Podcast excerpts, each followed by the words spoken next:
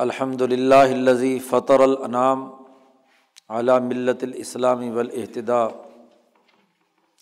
و جب الحم الملت الحنیفیت السمحت الصحلات البیضاء ثم انہم غشیہم الجہل و واقع اسفل الصافلین و ادرکہم الشقاء فرحمہم و لطف بہم و باعث علیہم الانبیاء سب تعریفیں اسی اللہ کی ہیں جس نے مخلوقات پیدا کی فطری طور پر، ملت اسلام پر اور ہدایت پر۔ اور فطری طور پر انسانوں کو پیدا کیا ایسی ملت پر جو حنیفی ہے، باوقار اور سماہت کی حامل ہے، آسان ہے اور روشن ہے۔ فطری طور پر تمام انسان اللہ نے ملت اسلام پر پیدا کیے۔ پھر ان پر جہالت غالب آ گئی۔ و واقع اسفل صافلین اور وہ بہت ہی نچلے درجے پر گر گئے۔ وہ ادراکہم اشقا اور بدبختی نے انہیں پکڑ لیا۔ تو اللہ نے ان پر رحم کیا، مہربانی کی اور ان کی طرف امبیا علیہم السلام بھیجے تاکہ انہیں وہ نکالیں ظلم سے روشنی کی طرف، تنگی سے آسانی کی طرف اور امبیا علیہم السلام کی اطاعت کو اپنی اطاعت کا محور اور مرکز بنا دیا۔ اس پر تمام انسانوں کو فخر اور سربلندی اختیار کرنی چاہیے۔ فیا الفخر ولا بلندی اور فخر اختیار کرنا چاہیے۔ اللہ کی تعریف کے بعد پھر نبی اکرم صلی اللہ و وسلم پر درود السلام بھیجتے ہوئے شاہ صاحب نے بہت جامع جملے ارشاد فرمائے ہیں۔ سما وفقہ من اطباہم لتحمل علومہم و فہم اسرار شرائعہم منشا پھر اللہ نے ان انبیاء کے متبعین میں سے کچھ لوگوں کو اس بات کی توفیق دی کہ وہ ان انبیاء کے علوم حاصل کریں اور ان کی شریعتوں کے راز سمجھیں جسے اللہ چاہے۔ چنانچہ اس حیثیت میں وہ تمام انبیاء کے راز اور اسرار اللہ کی نعمت سے حاصل کرنے والے بن گئے۔ فائزین ب انوارہم امبیا کے انوارات انہوں نے حاصل کر لیے۔ اور ان میں سے جو بلند ترین لوگ تھے، وہ تمہارے لیے کافی ہیں۔ ایسے اہل علم میں سے جو آدمی ہیں وہ ایک ہزار عبارت گزار پر فضیلت رکھتے ہیں۔ عالم ملاکوت میں انہیں عظیم ترین انسان کے نام سے یاد کیا جاتا ہے۔ اور وہ جب انسانیت کے فائدے کے لیے کام کرتے ہیں تو ان کے لیے اللہ کی پوری مخلوق دعا کرتی ہے، یہاں تک کہ مچھلیاں پانی کے پیٹ میں۔ فصل اللہ وسلم علیہم۔ وعلیٰ ورثتہم مادامت العرض وسما اے اللہ درود و سلام بھیج امبیا علیہم السلام پر۔ جب تک آسمان و زمین قائم ہیں ان کے ورثہ پر، وارثین پر۔ خاص طور پر ان تمام انبیاء میں سے ہمارے سردار حضرت محمد مصطفیٰ صلی اللہ علیہ و جن کو اللہ نے واضح دلائل اور آیات کی تائید دے کر دنیا میں بھیجا۔ اللہ تعالیٰ ان پر سب سے افضل ترین صلاۃ و سلام بھیجے اور اچھے درجات پر انہیں منتخب کرے اور ان کی قبروں پر اپنی بارش برسائے ان کی آل اور اولاد اور ان کے صحابہ پر۔ اور ان کو بہت اچھا بدلہ دے۔ یہ حمد و ثناء اور درود و سلام بھیجنے کے بعد شاہ صاحب نے یہ کتاب شروع کی ہے۔ شاہ صاحب نے ایک بات واضح کی ہے سب سے پہلے کہ انسانی معاشرے کے لیے سب سے بہترین عملی نظام وہ ہے جو حضور اقدس صلی اللہ علیہ و سلم نے دنیا میں قائم کیا، بین الاقوامی نظام۔ علم حدیث اس عملی نظام کے بنیادی امور کا تعین کرتا ہے۔ حضور صلی اللہ علیہ و سلم نے جماعت بنائی اور پھر اس جماعت کے ذریعے سے نظام بنایا۔ تو جماعت بنانے کے دوران تنظیمی تعلیم و تربیت کے لیے آپ نے جو کچھ ارشاد فرمایا یا جو کچھ انہیں عملی طور پر ہدایات دیں، یا جو کام حضور صلی اللہ علیہ وسلم کے سامنے ہوئے اور آپ نے اس پر خاموشی اختیار کی، یا تصدیق کی، یا تردید کی، ان تمام حضور کے اقوال، اعمال، افعال، ان کو علم حدیث کہا جاتا ہے۔ تو شاہ صاحب نے سب سے پہلے تو اس مقدمے میں یہ بات واضح کی ہے۔ کہ جتنے قطعی اور یقینی علوم دنیا میں ہیں اور جتنے دینی فنون ہیں، ان تمام کی بنیاد اور اساس نبی اکرم صلی اللہ علیہ و کی احادیث مبارکہ ہے علم الحدیث اس لیے کہ علم حدیث آپ کے قول، آپ کے فعل اور آپ کی تقریر تقریر عربی میں کہتے ہیں، تصدیق یا تردید۔ یعنی آپ کے سامنے کوئی کام ہوا اور آپ نے اس کو رد نہیں کیا، اس کی تصدیق کی، یا غلط کام ہوا تو آپ نے ٹوکا، اس کو تقریر کہا جاتا۔ تو چونکہ یہ عملی سسٹم سے متعلق بنیادی اثاثی امور آپ صلی اللہ علیہ وسلم نے واضح کیے ہیں۔ پہلے جماعت سازی کے دور میں یا با الفاظ دیگر خلافت باطنہ کے زمانے میں۔ اور پھر جب جماعت بن گئی اور اس کے نتیجے میں مدینہ منورہ میں جو عملی نظام قائم کیا، تو اس عملی نظام کے جو بنیادی امور آپ صلی اللہ علیہ وسلم نے واضح کیے سسٹم بنائے، قومی اور بین الاقوامی نظام بنایا، اسے علم حدیث کہا جاتا ہے۔ تو شاہ صاحب نے پہلے بات تو یہ واضح کی کہ یہ علم حدیث جو ہے، یہ گھٹا ٹوپ اندھیروں میں ایک روشن منار ہے۔ ہدایت کا مرکز ہے۔ چمکتا ہوا سورج ہے اور چودھویں رات کا چاند ہے۔ جس نے اس علم حدیث کو یا نبی اکرم صلی اللہ علیہ وسلم کی اس انقلابی سیرت کو صحیح طریقے سے سمجھ لیا، تو وہ دنیا میں رشد و ہدایت پا گیا اور اسے ایک بہت بڑی بھلائی اور خیر کثیر یعنی سمجھ اور بوجھ عطا کر دی گئی۔ اور جس نے اس علم حدیث یا حضور صلی اللہ علیہ وسلم کے اس قومی انقلاب اور بین الاقوامی انقلاب کو درست طور پر نہیں سمجھا، اس سے روگردانی کی تو وہ گمراہ ہو گیا اور اس کے لیے سوائے دنیاوی اور اخروی خسارے کے اور کچھ نہیں۔ آپ صلی اللہ علیہ وسلم نے جتنے امور بھی بیان کیے، جن کاموں سے روکا یا کرنے کا حکم دیا۔ ڈرایا یا خوشخبری سنائی۔ نصیحت کی یا چند بنیادی مثالیں دے کر بات سمجھائی۔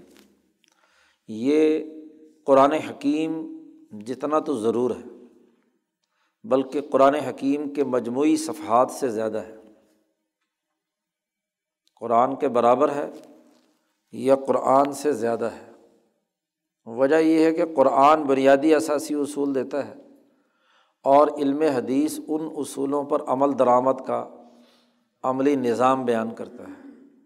تو آئین اور دستور مختصر ہوتا ہے اور اس کے جب پروسیجر بنتے ہیں، عملی ڈھانچہ بنتا ہے، تو اس کا ڈاکومنٹ جو ہے، وہ زیادہ تفصیلی ہوتا ہے۔ اس کی تفصیلات زیادہ ہوتی ہیں۔ تو سب سے پہلے تو شاہ صاحب نے اپنے اس کتاب کے دیباچے میں، یہ دیباچہ چل رہا ہے کتاب کا، مقدمہ ابھی شروع نہیں ہوا۔ دیباچہ کہتے ہیں آغازیہ یا ابتدائیہ کہہ لیں، یا اپنی اس کتاب کا مقصد یا انٹروڈکشن تعارف کرا رہے ہیں شاہ صاحب۔ تو سب سے پہلے تو شاہ صاحب نے علم حدیث کی اہمیت بیان کی ہے۔ کہ نبی اکرم صلی اللہ علیہ وسلم کی انقلابی سیرت کی بنیادی اہمیت کیا ہے؟ پھر شاہ صاحب نے کہا کہ جب ہم علم حدیث پر گفتگو کرتے ہیں یا آپ کی سیرت سے متعلق بات کرتے ہیں، تو اس علم حدیث کے چار بنیادی طبقات ہیں۔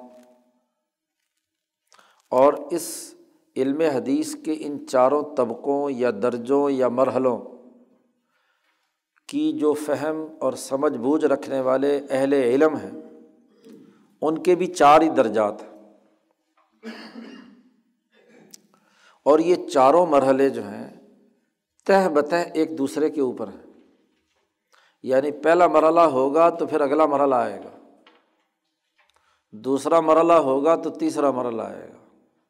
اور جب تیسرا طبقہ یا درجہ آئے گا تو پھر چوتھا درجہ آئے گا۔ شاہ صاحب نے یہاں دو مثالیں دی ہیں، ایک تو مغزیات کی، تو بادام کے چار درجے ہوتے ہیں مغز تک پہنچنے کے لیے۔ تو شاہ صاحب نے ایک مثال تو وہ دی، اور یا موتی جس کے اوپر سیپیاں، سیپیوں کی طے ہوتی ہے، تو اس کے بھی چار درجات ہوتے ہیں۔ ان چار درجات کو اپنے اپنے دائرے پہ سمجھنا ضروری ہے۔ اس کے بغیر علم حدیث درست تناظر میں سمجھ میں نہیں آ سکتا۔ عام طور پر علماء جب علم حدیث یا سیرت نبوی پر بحث اور گفتگو کرتے ہیں، تو وہ پہلے تین درجات پر کسی نہ کسی درجے میں بات کرتے ہیں۔ چوتھا اور اہم ترین درجہ جو علم حدیث کا ہے چونکہ شاہ صاحب کی یہ کتاب اس چوتھے درجے کے حوالے سے ہے، تو اس لیے شاہ صاحب نے اس کی اہمیت بیان کی ہے۔ سب سے پہلی تو یہ علم حدیث کا درجہ ہے، یا اوپر کا سب سے بڑا چھلکا یہ ہے کہ نبی اکرم صلی اللہ علیہ وسلم سے جو احادیث یا واقعات یا آپ کے اقوال و افعال نقل کیے گئے ہیں ان احادیث کی صحیح معرفت حاصل کرنا کہ کون سا واقعہ اور کون سی بات واقعتاً صحیح حدیث پر مشتمل ہے یا وہ ضعیف اور جھوٹی یا کمزور اور ناقص ہے۔ صحیح اور ضعیف حدیث کے درمیان فرق و امتیاز پیدا کرنے کا کام۔ پھر ان میں سے کون سی حدیث ایسی ہے جو دو یا دو سے زیادہ صحابہ سے مروی ہے۔ ایک واقعہ آپ کی زندگی میں ہوا۔ اگر اس کے تین چار گواہ ہیں، تو ظاہر ہے کہ وہ ایک مشہور بات ہے۔ تو تین چار آدمی بیان کر رہے ہیں۔ اور ایک حدیث وہ ہوتی ہے کہ جس کو صرف ایک ہی صحابی اس کو علم حدیث کی اصطلاح میں خبر واحد کہا جاتا ہے۔ کہ ایک واحد آدمی نے یہ خبر بیان کی ہے۔ مشہور بات وہ قرار پائے گی کہ جو تین یا تین سے زائد صحابہ نے بیان کیا۔ تو یہ بحث کرنا کہ علم حدیث میں کون سی حدیث مشہور ہے اور کون سی حدیث غریب یا خبر واحد ہے۔ تو یہ کام تو محدثین نے کیا ہے اور جو متقدمین میں سے حدیث کے جو حافظین تھے حضرت ابو حریر رضی اللہ تعالیٰ عنہ سے لے کر امام بخاری اور یہ جو کتابیں لکھنے والے لوگ ہیں، محدثین انہیں کہا جاتا ہے حفاظ حدیث۔ جیسے کہ اب چھ سات لاکھ حدیثیں امام بخاری کو یاد تھیں، حافظ الحدیث۔ تھے تو حفاظ کو حضور کی احادیث کی صحت اور ذوف کا انہوں نے علم مدون کیا اور انہوں نے صحیح احادیث پر مشتمل کتابیں لکھیں اور جو ضعیف یا کمزور تھیں وہ چھوڑ دیں یا ان کی نشاندہی کر دی بات یہ ہے نا کہ آپ صلی اللہ علیہ وسلم کو براہ راست ہم نے نہیں دیکھا۔ ہمیں یہ کیسے پتہ چلے کہ یہ کام حضور نے کیا تھا؟ تو اس کے درمیان واسطے ہیں، افراد ہیں۔ تو کتابوں کے مرتب ہونے کا زمانہ ہے دو سو سال بعد حضور کے۔ اس دو سو سال کے دورانیے میں آپ صلی اللہ علیہ وسلم تک جو بات پہنچائی جا رہی ہے، اس کے راوی سب کے سب درست ہیں، صحیح ہیں؟ یا ان میں کچھ کمزور اور جو بڑھاپے کی وجہ سے یا کسی اور وجہ سے ان کو کوئی چیزوں کا ہاں جی یاد نہیں رہیں اور انہوں نے کوئی چیزیں ہاں جی بے دھیانی میں اس میں شامل کر دیں، وغیرہ وغیرہ؟ تو سب سے پہلا علم حدیث کا فن وہ ہے کہ جس میں یہ بحث کی جاتی ہے کہ صحیح حدیث کون سی ہے اور ضعیف حدیث کون سی ہے۔ عام عوام کو یہی ہوتا ہے اور ہمارے یہاں جو حدیث کے نام سے کام کرنے والے لوگ ہیں، وہ اسی کو بڑا کام سمجھتے ہیں کہ یہ حدیث صحیح اور ضعیف کا پتہ چل جائے۔ شاہ صاحب نے کہا ہے کہ اگر یہ کام ہر دور کے لوگ اپنے طور پر کرنا چاہیں تو پھر ایک نیا پنڈورا باکس کھل جائے گا۔ اس لیے یہ ایسا نہیں ہے۔ اس کا عملی طریقۂ کار یہ ہے کہ اس دو سو سالہ، تین سو سالہ دورانیے میں جو حضور صلی اللہ علیہ وسلم کے قریب ترین زمانہ تھا، اس میں جو صحیح احادیث پر مشتمل کتابیں ہیں، ان کا تعین کر دیا جائے۔ اور اس کے لیے شاہ صاحب نے متعین کیا ہے کہ وہ آگے کہیں آئے گی، بحث کہ چھ کتابیں ہیں جن کو سیاح ستہ کہا جاتا ہے۔ چھ صحیح ترین حدیث کی کتابیں۔ ایک کام یہ تھا، علم حدیث کا۔ جب یہ بات متعین ہوگی کہ ان چھ کتابوں میں جو احادیث آئی ہیں وہ بالکل صحیح ہیں، تو پھر دوسرا مرحلہ شروع ہوا علم حدیث کا کہ ان میں جو کوئی لفظ حضور صلی اللہ علیہ وسلم نے استعمال کیا، تو اگر وہ عام عربی زبان میں کوئی اجنبی لفظ ہے یعنی ادب کا شاہپارہ ہے حضور صلی اللہ علیہ وسلم کی حدیث کا جملہ تو عام عرب وہ جملہ استعمال نہیں کرتے یا وہ انداز و اسلوب اختیار نہیں کرتے۔ آپ نے ایک عظیم ادبی جملے کا استعمال کیا ہے جس کا لوگوں کو عام طور پر معلوم نہیں ہے۔ تو اس کا مطلب سمجھانا، اس کا معنی بتلانا۔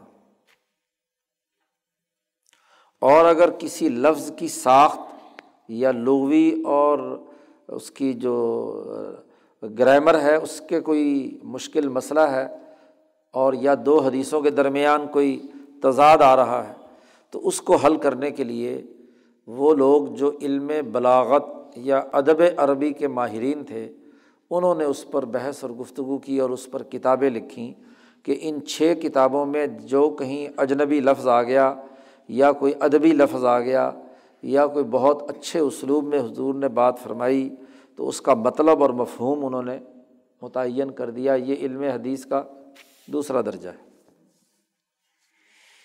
اور جب الفاظ کے معانی متعین ہو گئے لغوی طور پر، تو پھر ایک تیسرا مرحلہ شروع ہوگا۔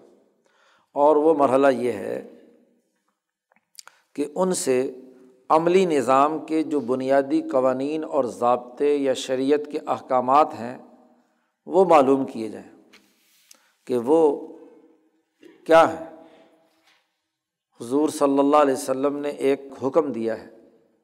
تو اس حکم کی کیا قرار واقعی حیثیت ہے؟ اس پر فقہ نے بڑا کام کیا ہے اور یہ بھی ایک علم و فن ہے۔ قانون کی باریکیاں جاننے والے جانتے ہیں کہ جب آئین اور دستور بنتا ہے تو اس کی جملوں کی بال کی کھال اتاری جاتی ہے۔ یعنی آپ دیکھیے کہ کسی بھی جملے کے قومیں اور فل اسٹاپ کے لگنے سے مطلب اور مفہوم کہیں سے کہیں پہنچ جاتا ہے۔ جی کسی جملے کی ساخت جو ہے، اس سے کیا ہے مطلب کچھ اور نکل آتا ہے۔ تو یہ جتنے قانون دان اور عدالتیں مغز کھپائی کرتی ہیں، خاص طور پر جو آئینی عدالتیں ہیں، وہ الفاظ کی بال کی کھال اتارتے ہیں۔ تو یہ کام سب سے پہلے دنیا میں اگر کسی نے کیا ہے، تو وہ علم حدیث پر فقہ نے کیا ہے۔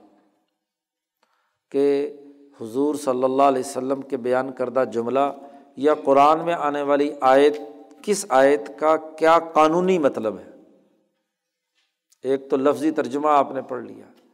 فقہی اور قانونی نقطۂ نظر سے اس کا مطلب اور مفہوم کا تعین اور اس سے قانون اخذ کرنا، مسائل اخذ کرنا، حکم شرعی معلوم کرنا، اس کو فقہ کہا جاتا ہے۔ یہ فقہا کا کام رہا ہے۔ انہوں نے حدیث پر اس نقطۂ نظر سے ہاں جی بہت جد وجہد اور کوشش کی۔ انہوں نے یہاں تک بھی بحثیں کی کہ کون سا حکم منسوخ ہو چکا ہے اور کون سا حکم جی اس وقت اس کے لیے ناسخ ہے یا بعد میں نازل ہوا، وغیرہ وغیرہ۔ یہ ساری قانونی بحث جو ہے وہ فقہ نے کی ہیں۔ اور شاہ صاحب فرماتے ہیں کہ یہ ایک اعتبار سے اس کا مغز ہے۔ بادام کا اگر ہم تذکرہ کریں تو ایک اس کے اوپر اوپر کی چھال ہوتی ہے، اسے اتار دیا جاتا ہے۔ اور اس کے بعد یہ جو ہاں جی بادام بازار میں آیا ہے، اگر اس کو لیں تو اس کا یہ ایک پہلا چھلکا ہے۔ گویا کہ اندر سے مغز نکل آیا۔ اب وہ مغز کے اوپر ایک اور باریک سی جھلی اور چھلکا ہے۔ یہ عام طور پر اس کو کہا جاتا ہے کہ یہ مغز ہے۔ جی مغز بادام بغیر چھلا ہوا جو باہر ملتا ہے، تو اس کو ہم کہتے ہیں یہ مغز ہے۔ تو شاہ صاحب نے کہا کہ عام طور پر اب تک علماء فقہا اور محدثین یہی سمجھتے رہے کہ صحیح اور ضعیف حدیث پر بحث کرنا یہ ایک علم حدیث کا کام ہے، یا اس کے متن اور الفاظ کی تشریح اور اس کی لغوی حیثیت کا تعین کرنا یہ ایک کام ہے۔ اور یا اس کا مغز یہ ہے کہ اس سے قانونی حکم، ضابطہ یا مسئلہ یا حکم معلوم کر لینا یہ کام ہے۔ عام طور پر اس کو مغز کہا جاتا ہے۔ لیکن شاہ صاحب نے کہا کہ یہی صرف ابھی طبقہ نہیں ہے، بلکہ اس کے بعد ایک اور علم و فن ہے، جو دراصل اس مغز کا بھی مغز ہے۔ اب اسی بادام کا جو مغز نکلا ہے، اس خول سے تو اس کے اوپر یہ جو باریک جھلی ہے، اس کو نکال کر اندر مغز مزید آتا ہے۔ یہ جھلی نکالنا یہ ایک بڑا فن ہے۔ اس کی صفائی اور ستھرائی، جتنی چیز تھوڑی اور مختصر ہوگی، اتنا ہی وہ آخری جھلی نکالنا یا اتارنا، وہ خاصا مشکل کام ہوتا ہے۔ تو شاہ صاحب نے کہا، چوتھا درجہ، یہ چوتھا طبقہ یہ ہے۔ اور شاہ صاحب کہتے ہیں، میرے نزدیک یہ تمام علوم حدیث میں سب سے دقیق ترین، باریک ترین، گہرا ترین اور بلند ترین جو علم ہے وہ یہ ہے۔ اور اس علم کا شاہ صاحب نے خود ہی نام رکھا ہے کہ اس علم کا نام ہے علم اسرار الدین۔ دین کے راز معلوم کرنے کا علم۔ کہ یہ جو قانونی نظام سیاسی، معاشی، سماجی حوالے سے یا عبادات اور اقترابات و ارتفاقات کے حوالے سے جتنے بھی حضور صلی اللہ علیہ وسلم نے احکامات بیان کیے ہیں، ان کو ایک مربوط نظام کے تحت سمجھنا۔ وہ دراصل اس علم حدیث کے مغز کا مغز ہے۔ تو یہ جو چوتھا درجہ ہے، یہ سب سے اعلیٰ ہے، سب سے اونچا ہے۔ اور سب سے بلند تر۔ ہے شاہ صاحب نے اس کو ٹائٹل دیا ہے اس علم کو۔ جو پہلے گزرے ہیں، ان میں سے ایک علم الحدیث ہے پہلے والا، صحتاً و ضعفن اور دوسرا علم حدیث وہ، جس میں مشکل الحدیث، اس کے لیے یا غریب الحدیث کے لیے لفظ استعمال کیا جاتا ہے۔ اور تیسرا جو ہے، وہ فقہ الحدیث۔ حدیث کی فقہ اور اس کا قانونی نظام سمجھنا۔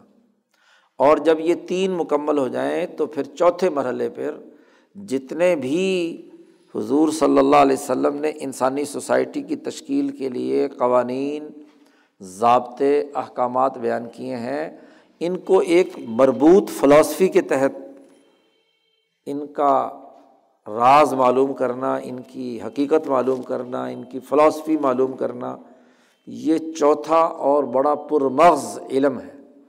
اس علم کو علم اسرار الدین کہتے ہیں۔ چونکہ یہ علم باقاعدہ طور پر شاہ ولی اللہ صاحب نے ایجاد کیا ہے۔ شاہ صاحب سے پہلے لوگوں نے چند جزوی مسائل کے اسرار اور راز تو بیان کیے تھے، حکمتیں بیان کی تھیں۔ لیکن اس کو باقاعدہ ایک علم کی حیثیت، دین اسلام کے ایک ہزار سال بعد حضرت الامام شاہ ولی اللہ دہلوی نے اس کو علمی حیثیت دی۔ اگرچہ اس لفظ یا اصطلاح کا استعمال شاہ صاحب سے پہلے اس ہزارہ دوم میں حضرت مجد الفسانی رحمۃ اللہ علیہ نے کیا تھا۔ لفظ علم اسرار کا استعمال کیا تھا، لیکن اس کی کوئی واضح اور دو ٹوک تعریف اور اس کے قواعد و ضوابط متعین نہیں کیے تھے۔ چیزیں تھیں تو بکھری ہوئی تھیں اور وہ قدیم زمانے کے محدثین کے یہاں بھی تھیں، لیکن وہ بربوط علم کے طور پر نہیں تھی جب ہم کسی چیز کو علم کہتے ہیں ہاں جی تو اس علم کا اپنا ایک فنی یا قانونی نظام ہوتا ہے۔ اس نظام کے تحت ہی اس کو ایک علم ڈکلیئر کیا جاتا ہے۔ اس سے پہلے تو محض باتیں ہیں، گفتگو ہے یا کچھ تجربات ہیں، ان کو تجرباتی طور پر کیا ہے؟ اس کو بیان کیا جاتا ہے۔ لیکن جب ہم علم کا لفظ استعمال کریں گے، تو علم کا مطلب ہے کہ ایک سائنٹیفک مربوط طریقہ جس سے ایک نتیجہ نکلے گا۔ ایک خاص بات آپ کو سمجھ میں آئے گی۔ جیسے ہم مختلف شعبوں کے علوم ہیں میڈیکل سائنسز ہے فزکس ہے کیمسٹری ہے، یہ علوم ہے اسی طریقے سے علم حدیث کا چوتھا درجہ وہ ہے کہ جب شریعت کے تمام احکامات یا نبی اکرم صلی اللہ علیہ وسلم کے سیرت کے تمام احکامات کا علمی اور سائنٹیفک انداز میں ایک مربوط فلاسفی کے طور پر اسے سمجھا جائے، تو یہ علم اسرار الدین کہلاتا ہے۔ اب جب علم آیا تو ہر علم کی ایک تعریف ہوتی ہے۔ اس کے بغیر وہ علم مکمل نہیں ہوتا۔ اس کا ایک باقاعدہ تعارف ہے۔ کہ وہ علم اس کا دائرۂ کار کیا ہے۔ ہر علم کا اپنا ایک دائرۂ کار ہوتا ہے۔ انسان پر میڈیکل سائنسز بھی بحث کرتی ہیں، لیکن اس کا دائرہ جسم انسانی ہے۔ روح انسانی اس کے دائرے سے تعلق نہیں رکھتی۔ صوفیہ بھی انسان پر بحث کرتے ہیں، لیکن وہ انسانی روح پر بحث کرتے ہیں۔ ان کا دائرۂ کار کیا ہے؟ روح ہے۔ ایسے ہی فزکس والے بحث کریں گے، اپنے علم تو طبیعتی جو دائرے ہیں، اس دائرے کے اندر وہ بحث کریں گے۔ اس سے آگے کی بحث ان کی نہیں ہے۔ انجینئر بحث کرتا ہے تو اس کا اپنا ایک دائرہ ہے، اس دائرے کے مطابق وہ گفتگو کرے گا۔ کیونکہ جب تک آپ کسی بھی علم و فن کا ایک محدود لمیٹڈ دائرہ متعین نہیں کرتے، اس وقت تک اس علم کے قاعدے اور ضابطے اور اس کی تفہیم جو ہے وہ آسان نہیں ہوتی۔ تو اس کا ایک دائرۂ کار متعین کرنا ہے۔ تو علم اسرار دین کی ایک تعریف کر کے اس کا جو دائرۂ کار ہے، حدود اربا ہے، اس کی حدود اربے کی جو نوعیت ہے وہ واضح کی ہے شاہ صاحب نے۔ اور یہ اتنی وسیع اور آفاقی ہے کہ عقل و سمجھ اور شعور کے اعتبار سے اس کو آپ شریعت پر اطلاق کر لیں، دین پر اطلاق کر لیں، احادیث پر اطلاق کر لیں، فقہ پر اطلاق کر لیں۔ کسی اور زندگی، سماجی زندگی کے مختلف پہلوؤں پر اس کا اطلاق کر لیں، یہ ہر جگہ پر یہ فہم و بصیرت یا راز معلوم ہو جائے گا۔ یہاں حضرت شاہ صاحب نے جملہ بولا ہے، اسرار الدین۔ الدین کہتے ہیں نظام کو۔ تو کسی بھی سسٹم کا جو بنیادی راز یا اسرار ہیں، اور جب وہ معلوم کرنا ہے، اب وہ الدین صحیح بھی ہو سکتا ہے اور غلط بھی ہو سکتا ہے۔ قرآن نے کہا ہے لیوز ہرا الدینی کل ہی کہ اس دین اسلام کو باقی تمام ادیان پر غالب کیا جائے۔ تو اس کا مطلب یہ کہ دین دوسرے بھی ہیں۔ دین الاشتراکیہ، دین الرسمالیہ دین الہودیہ دین المسیحیہ، وغیرہ وغیرہ۔ ہاں جی عیسائیوں کا دین ہاں جی یہودیوں کا دین، ہندوؤں کا دین، سرمایہ کا نظام بنانے والے، سرمایہ دارانہ نظام یا سوشلزم وغیرہ وغیرہ، یہ سب ادین ہے تو اب ان ادین کے راز معلوم کرنے کا علم، یہ صرف ادین سے مراد دین اسلام ہی نہیں۔ اس میں جو قاعدے اور ضابطے بیان کیے گئے ہیں، اگرچہ ان کا براہ راست تعلق جو ہے وہ دین اسلام کو سمجھانے کے حوالے سے ہے۔ لیکن اس کے جو اصول اور قاعدے ہیں وہ آفاقی ہیں۔ ان کو کہیں بھی اپلائی کر لو تو وہاں اس کا نتیجہ آپ کے سامنے تحقیق کی صورت میں، اسرار کی صورت میں، اس کے سمجھنے کی صورت میں ظاہر ہو جائے گا۔ تو علم اسرار الدین کی شاہ صاحب نے یہاں تعریف کی۔ الباحث و انحکم الحکام و لمیاتیہ و اسراری خواص العمالی و نکاتیہ یہ تعریف اس کی شاہ صاحب نے مختصر سے کی۔ ہر دین اور سسٹم میں، دین اور سسٹم، دنیا میں انسانوں پر کچھ احکامات لاگو کرتا ہے۔ یعنی کچھ کاموں کے کرنے کا حکم دیتا ہے اور کچھ چیزوں سے وہ روکتا ہے۔ حکم دو طرح کا ہوگا۔ دونوں طرح کے حکم حکومت سے جاری ہوتے ہیں، اتھارٹی جاری کرتی ہے۔ جو بھی منتظمہ ہے کہ یہ کرو اور یہ نہ کرو۔ تو جو احکامات دیے گئے ہیں، اس حکم کے پیچھے حکمت یا اسرار راز کیا ہے؟ کیوں یہ حکم دیا گیا؟ کیوں کسی چیز سے روکا گیا؟ اور کیوں کسی کے چیز کے کرنے کا حکم دیا گیا؟ جو پالیسی میکر ہیں یا بالائی سسٹم چلانے والے لوگ ہیں، وہ کسی حکمت یا کسی سبب یا کسی وجہ سے کوئی حکم دیتے ہیں۔ کسی بھی نظام میں کوئی حکم بغیر کسی سبب کے نہیں ہوتا۔ اس کی کوئی نہ کوئی لاجک ہوتی ہے، کوئی نہ کوئی حکمت ہوتی ہے، کوئی نہ کوئی اس کا مقصد اور ہدف ہوتا ہے کہ یہ مقصد حاصل کرنا تھا، اس لیے یہ حکم دیا جا رہا ہے۔ سڑک کے درمیان ڈیوائڈر لگانے کا حکم دیا گیا۔ ہاں جی اور ٹریفک پولیس سے کہا گیا کہ یہ لگاؤ۔ کیوں؟ اس کی حکمت اور لاجک موجود ہے، تاکہ ٹریفک ادھر کی ادھر اور ادھر کی ادھر نہ آئے۔ مثلاً ایک مثال ہے، تو ہر حکم کے پیچھے کوئی نہ کوئی مقصد ہوتا ہے، کوئی نہ کوئی حکمت ہوتی ہے۔ تو علم اسراری دین کا سب سے پہلا دائرہ یہ ہے کہ کسی بھی نظام اور سسٹم نے کوئی بھی حکم پاس کیا ہے، کوئی بھی حکم دیا ہے۔ تو اس کی حکمت معلوم کرنا، اس کا راز معلوم کرنا کہ یہ حکم کس بنیاد پر اور کس مقصد کے تحت دیا گیا ہے۔ اور آیا وہ مقصد درست ہے، تبھی بحث ہوگی نا کہ بھائی اس سسٹم نے یہ حکم دیا ہے، یہ حکم صحیح ہے یا غلط ہے۔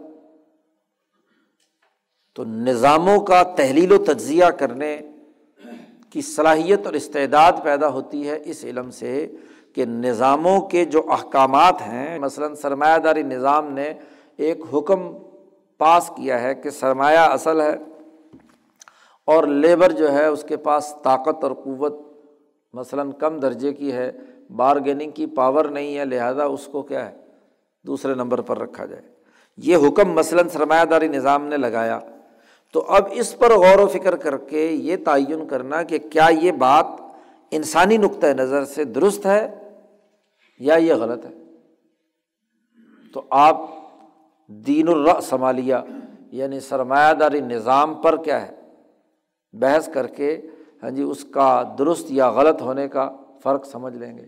اسی طریقے سے دین نے کوئی حکم دیا ہے، مثلاً شریعت نے یا حضور نے حکم دیا ہے، تو اس کی حکمت معلوم کرنا سمجھ کے ساتھ، عقل کے ساتھ کہ کیوں یہ حکم دیا گیا ہے اور انسان کے لیے یہ کیوں ضروری تھا۔ اور جس سے روکا گیا ہے، اس سے انسان کو کیا نقصان تھا؟ جس سے روکا گیا ہے۔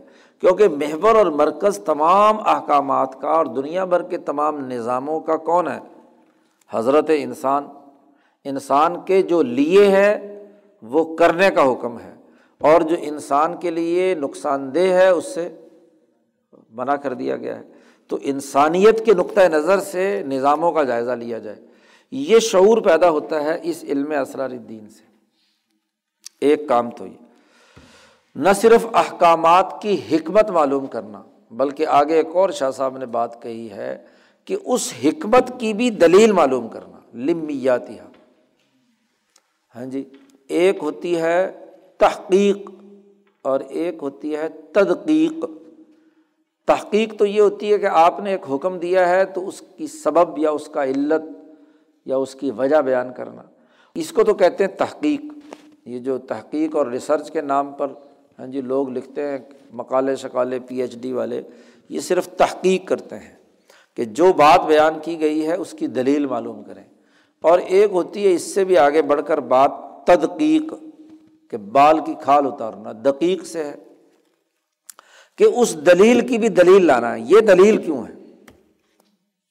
یہ جو بات بیان کی گئی اور اس کا سبب یا وجہ بیان کی گئی ہے یہ وجہ اور اس کا سبب جو ہے وہ کیا ہے؟ اس کے پیچھے کیا لاجک ہے؟ تو گویا کے حکم کے پیچھے سبب اور اس سبب سے پیچھے سبب۔ اور وہ مربوط فلاسفی کے بغیر نہیں ہو سکتا۔ اسی لیے شاہ صاحب نے جملہ استعمال کیا، حکم الحکامی و لمیاتیہ کہ احکامات کی حکمتیں اور ان کی دلائل، لمی ہاں جی دلائل جو ہے جو حقیقی اور قرار واقعی دلائل ہیں، وہ بیان کرنا۔ اس سے بحث کرنا، بحث، مباحثہ، مکالمہ کرنا، سمجھنا۔ ایک تو یہ دائرۂ کار ہے کام کا۔ اچھا جی یہ تو ہر اتھارٹی، ہر سسٹم حکم جاری کرتا ہے۔ کیا یہ اتنا ہی کافی ہے علم اسرار الدین؟ عام طور پر جو شاہ صاحب سے پہلے کے لوگ، انہوں نے جتنے بھی راز بیان کیے ہیں، جیسے امام غزالی ہیں، انہوں نے کیمیائے سعادت میں اور احیاء علوم الدین میں ہاں جی بہت سارے مسائل کے راز بیان کیے ہیں ہاں جی ان کی حکمتیں بیان کی ہیں۔ یا اور بھی ہاں جی ابو داود ایک سیاستہ کی حدیث کی کتاب ہے، اس کے شارے ہیں، علامہ خطابی ہاں جی تو انہوں نے معالم السنن، ان کی کتاب کا نام ہے، تو اس میں بھی انہوں نے بہت ساری حدیثوں کی حکمتیں بیان کی ہیں۔ یہ صرف ایک درجہ ہے۔ شاہ صاحب نے بڑھ کر ایک اور بات کہی آگے، کہ اس علم اسرار الدین میں ایک اور کام بھی کرنا ہے، اور وہ اسراری خواصل اعمالی و نکاتی انسان صبح سے شام تک چوبیس گھنٹے کوئی نہ کوئی عمل کرتا ہے، اعمال کرتا ہے۔ کچھ کرتا ہے اور کچھ نہیں کرتا مثلاً۔ صحیح کرتا ہے یا غلط کرتا ہے۔ تو اعمال، انسانی اعمال جو ہیں، ان کے خواص جاننا۔ ان کے خواص خواص کسے کہتے ہیں؟ تین چیزیں مشتمل ہوتی ہیں۔ کوئی بھی خاصا جو ہوتا ہے، وہ تین چیزوں پر مشتمل ہوتا ہے۔ اس عمل کی حقیقت و ماہیت کیا ہے؟ جی اس کی کیمسٹری کیا ہے؟ کیسے کیا جاتا ہے؟ اس عمل کا اگلا مرحلہ کہ اس ساخت کے مطابق اس کا کیا اثر اور نتیجہ مرتب ہوا؟ جی اس کا کیا اثر اور نتیجہ مرتب ہوا؟ اگلا مرحلہ یعنی ہر عمل جب انسان کرتا ہے تو اس کی ساخت معلوم ہو کہ وہ عمل ہے کیا۔ پھر اس عمل کا نتیجہ کیا ظاہر ہوا؟ اس کا خاصا نتیجہ کیا ہوا؟ اور یہ کہ یہ عمل پیدا کیسے ہوتا ہے؟ عمل کی پیدائش، اس کی ساخت اور اس کا اثر اور نتیجہ۔ آکسیجن پیدا کیسے ہوتی ہے؟ مثلاً سائنسدان اس سے بحث کرتا ہے کہ یہ آکسیجن پیدا کیسے ہوتی ہے؟ پھر اس آکسیجن کی حقیقت کیا، تعریف کیا ہے کہ یہ جو نائٹروجن اور دوسری جو گیسز ہیں، ان سے الگ اور مختلف کیسے ہے اور پھر اس جہاں بھی آکسیجن پائی جائے گی تو اس کا اثر اور نتیجہ کیا ہوگا؟ اور جہاں سے یہ آکسیجن ختم ہو جائے تو اس کا کیا اثر نتیجہ ہوگا؟ اس کو کہیں گے آکسیجن کا خاصا اس کی خاصیت۔ ایسے ہی انسان بھی جب کوئی عمل کرتا ہے، وہ عمل فضول اور لغ نہیں ہے۔ اس عمل کی پیدائش کا ایک سبب ہوتا ہے۔ کیوں کیا اس نے یہ عمل؟ پھر یہ عمل جو ہے، اس کا دائرۂ کار، اس کی ساخت کیا ہے؟ جی۔ اور پھر اس ساخت کے بعد اس عمل کا انسانی جسم پر کیا امپیکٹ ہوا؟ کیا اثر ظاہر ہوا؟ جیسے آکسیجن کا ایک اثر ہوتا ہے، سانس لے گا آکسیجن اس کے اندر گئی تو اس کا انسانی جسم پر ایک اثر ہوا۔ اور اگر آکسیجن کے بجائے کاربن گئی تو ایک اثر ہوگا۔ ایسے ہی وہ اس کے جسم کے اعضاء جب حرکت کر کے کوئی عمل کر رہے ہیں اور پھر عمل میں تینوں چیزیں ہیں۔ عمل میں بھی تینوں چیزیں ہیں۔ کون سی وہ جو بھی حدیث کے حوالے سے بیان کی؟ زبان سے بولنا یہ بھی عمل کی تعریف میں شامل ہے۔ کیونکہ اس کی زبان نے حرکت کی ہے، اس کے ہونٹوں نے ایک عمل کیا ہے۔ اور اس کا ہاتھ پاؤں سے کسی کام کو سر انجام دینا یہ بھی کیا ہے؟ عمل ہے۔ ایسے ہی اس کام پر آپ کا دل، فعل القلب، دل اس سے نفرت کر رہا ہے یا دل اس کو چاہ رہا ہے؟ آپ کے سامنے کوئی عمل ہوا؟ آپ نے اسے اچھا سمجھا یا برا سمجھا؟ یہ آپ کا فعل القلب یا دل کا عمل ہے۔ تو عمل چاہے دل سے یعنی نیت سے یا زبان سے یا جسم کے اعضاء سے صادر ہوا تو عمل وجود میں آیا۔ اس تمام تر تینوں دائروں کے اندر جو بھی عمل سر انجام پائے گا، اس کا ایک الگ الگ دائرہ ہے۔ اور ہر ایک دائرے کا آپ پر ایک اثر ہے۔ آپ نے ایک حدیث علماء سے سنی ہوگی کہ آپ نے برا کوئی کام کرتے دیکھا، آپ نے ہاتھ سے روکا، زبان سے روکا یا دل سے برا سمجھا۔ تینوں پر اجر و ثواب کے تین درجے بیان کیے نا، یہ عام طور پر سنی۔ تو گویا کہ یہ تینوں درجے عمل کے ہیں۔ تو اب یہاں یہ سمجھنا کہ ہر عمل کے خواص کیا ہیں۔ جی مثال سے میں ایک سمجھایا کرتا ہوں۔ عورت اور مرد کے تعلق کا نکاح کے ذریعے سے ہونا یا زنا کے ذریعے سے ہونا، اس کی ساخت میں تو کوئی فرق نہیں ہے۔ دونوں ایک ہی طرح کے ہیں۔ لیکن ایک حلال اور ایک حرام، ایک کا حکم اور ایک سے روک دیا گیا۔ کیوں؟ کہ وہ تعلق انسانی جسم پر منفی اثرات مرتب کرتا ہے جو بغیر نکاح کے۔ اور وہ تعلق جو نکاح کے ساتھ ہے، وہ انسانی جسم پر فرحت اور خوشی اور انسانی جسم پر مثبت اور اچھے اثرات مرتب کرتا ہے۔ آج کی ہاں جی تحقیق اور ریسرچ کرنے والوں نے بھی یہ بات واضح کر دی ہے۔ کیونکہ جو خوف زدگی کی حالت میں یا جبر کی حالت میں یا منفی خواہش کی بنیاد پر جو عمل ہو رہا ہے، اس کے منفی اثرات انسانی جسم یا روح پر تو ضرور پڑتے ہیں، جسم پر نہ بھی پڑے۔ تو ہر عمل کا ایک خاصہ ہے۔ تو ہر عمل کے خواص جاننا اس علم اسرار دین کے دائرے میں شامل ہے۔ اب یہ اعمال سارے لے لو۔ مزدور کا عمل بھی ہے اور سرمایہ دار کا عمل بھی ہے۔ جی آج کل کے سسٹم کے ایک معاشی عمل ہے اور ایک سیاسی عمل ہے، ایک فکری ہاں جی کسی دماغ کی کاوشیں ہیں ہاں جی اور نہ صرف شاہ صاحب نے کہا کہ اعمال کے خواص اور ان خواص کے بھی اسرار معلوم کرنے ہیں، بلکہ وہ نکاتہ نقطہ عربی میں کہتے ہیں نقطہ جسے کہتے ہیں نقطہ کہتے ہیں زمین کریدنا۔ اس عمل کی نہ صرف خاصا بلکہ اس کو مزید کرید کر اس کے بنیادی نقطے گہرائی کے اندر جانا۔ وہ حدیث میں آیا ہے نا، حضور اقدس صلی اللہ علیہ وسلم جنت البقی کے کنارے بیٹھے ہوئے تھے۔ آپ کے ہاتھ میں ایک لکڑی تھی، کسی کا انتقال ہوا تھا تو اس کو دفنانے کے لیے گئے۔ تو لوگ قبر بنا رہے تھے، دفنا رہے تھے، حضور صلی اللہ علیہ وسلم اس کے کنارے پر بیٹھے ہوئے ادھر۔ تو وہاں حضور کے ہاتھ میں لکڑی تھی اور حضور زمین میں نشان لگا رہے تھے۔ ایسے جیسے کریتا نا بندہ لکڑی۔ تو وہاں حضور صلی اللہ علیہ وسلم نے بات کہی اور ایک خط لگایا سیدھا اور کئی خطوط لگائے، ٹیڑھے۔ ہاں جی۔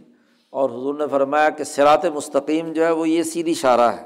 اور جو ادھر ٹیڑھا میڈا ادھر ادھر مڑے گا، وہ سارے کیا ہیں؟ ناقص راستے ہیں۔ تو یہ جو زمین کریدنا ہے، غور و فکر کے اندر آدمی جو ہے نا، جب اس وقت غور و فکر کر رہا ہوتا ہے یا نقطے تلاش کر رہا ہوتا ہے، تو دماغ اس کا چل رہا ہے نا، تو وہ ان اعمال کے خواص اور ان کے اندر جو نقطے یا نکات موجود ہیں، ان نکات تک پہنچنے کی کوشش کرتا ہے۔ تو شاہ صاحب نے کہا کہ علم اسرار دین کا دائرہ دو بنیادی چیزیں ہیں۔ کیا ایک ہر سسٹم میں جو حکم کسی اتھارٹی نے جاری کیا ہے، اس حکم کی حکمت اور اس کے دلائل معلوم کرنا اور ایک انسانی اعمال کے خواص اور اثرات معلوم کرنا۔ ان دو کے بغیر یہ پورا علم اسرار دین وجود میں نہیں آ سکتا۔ اب جب ہم اعمال کے خواص معلوم کریں گے اور اثرات اور نتائج معلوم کریں گے تو پھر اسی سے پتہ چل جائے گا کہ انسان کے لیے کون سا عمل مثبت اثرات اور نتائج کا حامل ہے، تو کیا اس دین نے یا اس نظام نے وہی حکم اس کو دیا ہے جو انسانی فائدے کے اثرات اور خواص مرتب کر رہا ہے؟ تو ٹھیک ہے۔ حکم کو عمل سے ملا کر دیکھیں گے۔ عمل کی خاصیت معلوم ہو گئی۔ بغیر کسی ہاں جی تعصب اور بغیر کسی جانبداری کے۔ تو جب آپ کو عمل کی قرار واقعی حیثیت معلوم ہو گئی تو اب دیکھیں گے کہ یہ جو حکم کوئی نظام دے رہا ہے ہمیں، تو یہ حکم اس مثبت خاصیت رکھنے والے عمل کی دے رہا ہے یا وہ حکم کسی منفی عمل کے حوالے سے دے رہا ہے؟ مثلاً سرمایہ داری نظام سرمایہ کو اصل قرار دے رہا ہے، تو کیا انسان کی نسبت سے یہ حکم یا سرمایہ کی بالادست حیثیت کی بنیاد پر بنایا ہوا عمل یہ انسان پر مثبت اثرات مرتب کر رہا ہے یا منفی اثرات مرتب کر رہا ہے؟ جی۔ تو اعمال کی خاصیات پہلے معلوم کرنی ہے، پھر احکامات کی حکمت معلوم کرنی ہے۔ اگر یہ احکامات اعمال کے اچھے اثرات کے مطابق ہمیں حکم دے رہا ہے تو ٹھیک ہے۔ اور جو انسانیت کے لیے واقعتاً عمل نقصان دہ ہے، اس کے بارے میں کوئی حکم دے رہا ہے تو اس کا مطلب کیا ہے؟ اگر حکم دے رہا ہے تو غلط ہے، اور اگر ان سے روک رہا ہے تو کیا ہے؟ درست ہے۔ تو دونوں چیزوں کا باہم مربوط مطالعہ، یہ شعور کہلاتا ہے، یہی شعوری مطالعہ کہلاتا ہے۔ یہ جو ہم ولی اللہ فکر میں بار بار شعور کا لفظ یا نظریے پر دسترست کا لفظ استعمال کرتے ہیں، تو دراصل اس کا مطلب بھی کیا ہے؟ یہی ہے کہ کوئی بھی وقوع آپ کے سامنے ہوا ہے ہاں جی تو اس وقوع یا جو عمل ہو رہا ہے یا اس کے پر جو حکم ہو رہا ہے، ان دونوں کی جو مقاصد و اہداف، ان کی حکمتیں، ان کے خواص، ان کے اثرات کا پورا جائزہ لے کر ایک رائے قائم کرنا۔ یہ علم اسرار دین کہلاتا ہے، وہ دین کوئی بھی ہو۔ اب یہاں دیکھو، جو شاہ صاحب نے کہا ہے کہ انحکم الحکامی ولیمیاتہ و اسراری خواصل اعمالی و نکاتہ اس کو شریعت کے ساتھ صرف خاص نہیں کیا۔ یہ تو پوری انسانیت کے نقطۂ نظر سے انسانی اعمال اور انسانوں کے لیے جاری کیے گئے احکامات کے تجزیے پر مشتمل علم ہے۔ تو جو ولی اللہ فکر یا علم اسرار دین کا حامل فرد ہے، جب اس کو یہ علم و فن آ جاتا ہے، تو اس کے سامنے دنیا کا کوئی بھی نظام آ جائے۔ جی اب مولانا سندھی چاہے یورپ میں گئے، سوشلزم کا مطالعہ کیا ہاں جی سرمایہ داری کا مطالعہ کیا، وہاں کے حالات کا جائزہ لیا۔ تو اس علم کی بنیاد پر اس کے ہاں جی تمام چیزوں کا حقائق بغیر کسی تعصب کے، بغیر کسی خاص قسم کی ہاں جی عقیدت کے ہاں جی اس معیارات پر ہر سسٹم کو پرکھا۔ اسی بنیاد پر۔ یہی بات ہمارے مولویوں کو، چونکہ وہ چوتھے علم کو جانتے نہیں ہیں، تو وہ کہتے ہیں جی یہ مولانا سندھی حجرت اللہ میں سے کہاں ہاں جی سرمایہ داری کے خلاف چیزیں نکال لیتے ہیں۔ بھائی سرمایہ داری کے خلاف کوئی شاہ صاحب کے زمانے میں تو سرمایہ داری تھی نہیں۔ شاہ صاحب نے تو ایک علم ایجاد کیا ہے کہ دنیا کا کوئی بھی نظام، سرمایہ داری کے بعد کوئی اور نظام آ جائے۔ جی سوشلزم آ گیا کیمونزم آ گیا، یا اور اگلی دنیا میں کوئی اور نظام آ جائے، یا کوئی نئی سے نئی سائنسی تخلیق وجود میں آ جائے، کوئی بھی چیز ہاں جی ہمارے سامنے آ جائے نئی سے نئی، تو اس کا اس علم کے نقطۂ نظر سے جائزہ لینا ہے کہ اس کا انسان پر اس کے کام کرنے کا امپیکٹ کیا پڑے گا؟ اس عمل کی خاصیت کیا ہے؟ مثبت یا منفی؟ اور اس پر کون سا حکم لگایا جانا چاہیے؟ ہاں جی کہ اس کو روکا جائے یا اس کو کرنے کا حکم دیا جائے؟ یہ شاہ صاحب نے جامع معنی تعریف کی ہے۔ یہ کتاب اس علم اسرار دین میں ہے۔ تعارف کراتے ہوئے شاہ صاحب کہتے ہیں۔ پھر شاہ صاحب نے اس علم اسرار دین کے کچھ فوائد بیان کیے ہیں۔ کیوں؟ اس لیے کہ جب یہ علم کا شاہ صاحب نے تعارف کرایا اپنے زمانے میں، تو چونکہ ایک نیا علم تھا۔ جی اور خاص طور پر دین اسلام پر اس کو اپلائی کرنا۔ ہاں جی اس کو ہاں جی طب کے اندر یا انجینئرنگ میں یا دوسرے کاموں کے اندر اپلائی کرنا، تو وہاں تو فلسفی لوگ کرتے ہی رہے ہیں۔ فزکس پر، کیمسٹری پر، باقی شعبوں پر۔ لیکن اس کو دین پر استعمال کرنا، نبی اکرم صلی اللہ علیہ وسلم کی احادیث پر اسے اپلائی کر کے ہاں جی اس کا تحقیق و تجزیہ کرنا، یہ ایک بالکل کیا ہے، نئی اور عجیب بات تھی۔ اس لیے شاہ ولی اللہ صاحب نے اس کے پھر فوائد اور ضوابط اور اس سے متعلق جو بنیادی سوالات اٹھتے تھے، ان سوالات کے جوابات بھی اپنے اس ابتدائی تعارف میں بیان کیے۔ سب سے پہلے تو شاہ صاحب نے یہ کہا فہو اللہ احق العلوم بھی یسرف فی من عطاقہ نفا اصل اوقات اللہ کی قسم، دنیا کے تمام علوم میں سب سے زیادہ حقدار ہے یہ علم کہ جس آدمی کے پاس جتنا بھی فالتو وقت ہے، وہ اس علم کو حاصل کرنے، سمجھنے کے لیے اپنے آپ کو وقف کر دے بلکہ اپنے اوقات کے جو قیمتی ترین لمحات ہیں، وہ اس علم کے حصول کے لیے اور اس علم کو سمجھنے کے لیے پوری کوشش کرے کیوں؟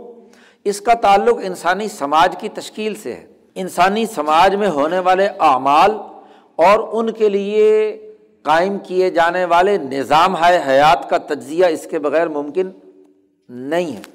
اس لیے جس کے پاس جو ہاں جی قیمتی ترین اوقات اپنے ہیں، وہ بھی اس علم کے حصول کے لیے خرچ کر دے۔ اور ویت تخذ و عدت لبعاد ہی اور اپنی آخرت کا سامان بھی اسی کو بنائے۔ بادما فریضہ علیہ منت تعات آخرت میں کے لیے بھی اللہ نے جو اس پر فرض عبادتیں رکھی ہیں، پانچ یا روزہ رکھا ہے یا اگر کسی پر حج فرض ہوا ہے، تو یہ فرض عبادتیں ادا کرنے کے بعد باقی سارے کام، نفلی کام بھی چھوڑ دے آخرت کے فائدے کا اگر کوئی علم ہے، تو اس علم کے حصول کے لیے جد وجہد اور کوشش کرے۔ کیوں؟ اتنا قیمتی ترین علم ہے۔ اس کی وجہ بیان کی، اس کے فائدے بیان کیے۔ نمبر ایک، شاہ صاحب نے کہا پہلا فائدہ تو یہ ہے۔ کہ از بھی یسیر الانسان اعلیٰ بصیرت فیمہ جا ابھی شرع شریعت نے یا دین نے انسانوں کے لیے جو احکامات بیان کیے ہیں، انسان کو ان احکامات کے سمجھنے کی بصیرت اور شعور حاصل ہوتا ہے۔ اس کی بصیرت کی آنکھ کھل جاتی ہے۔ شاہ صاحب نے ایک مثال دے کر کہا کہ جیسا کہ ایک علم ہے ہاں جی ادب کا علم العروض۔ اس کے اپنے قاعدے اور ضابطے ہیں۔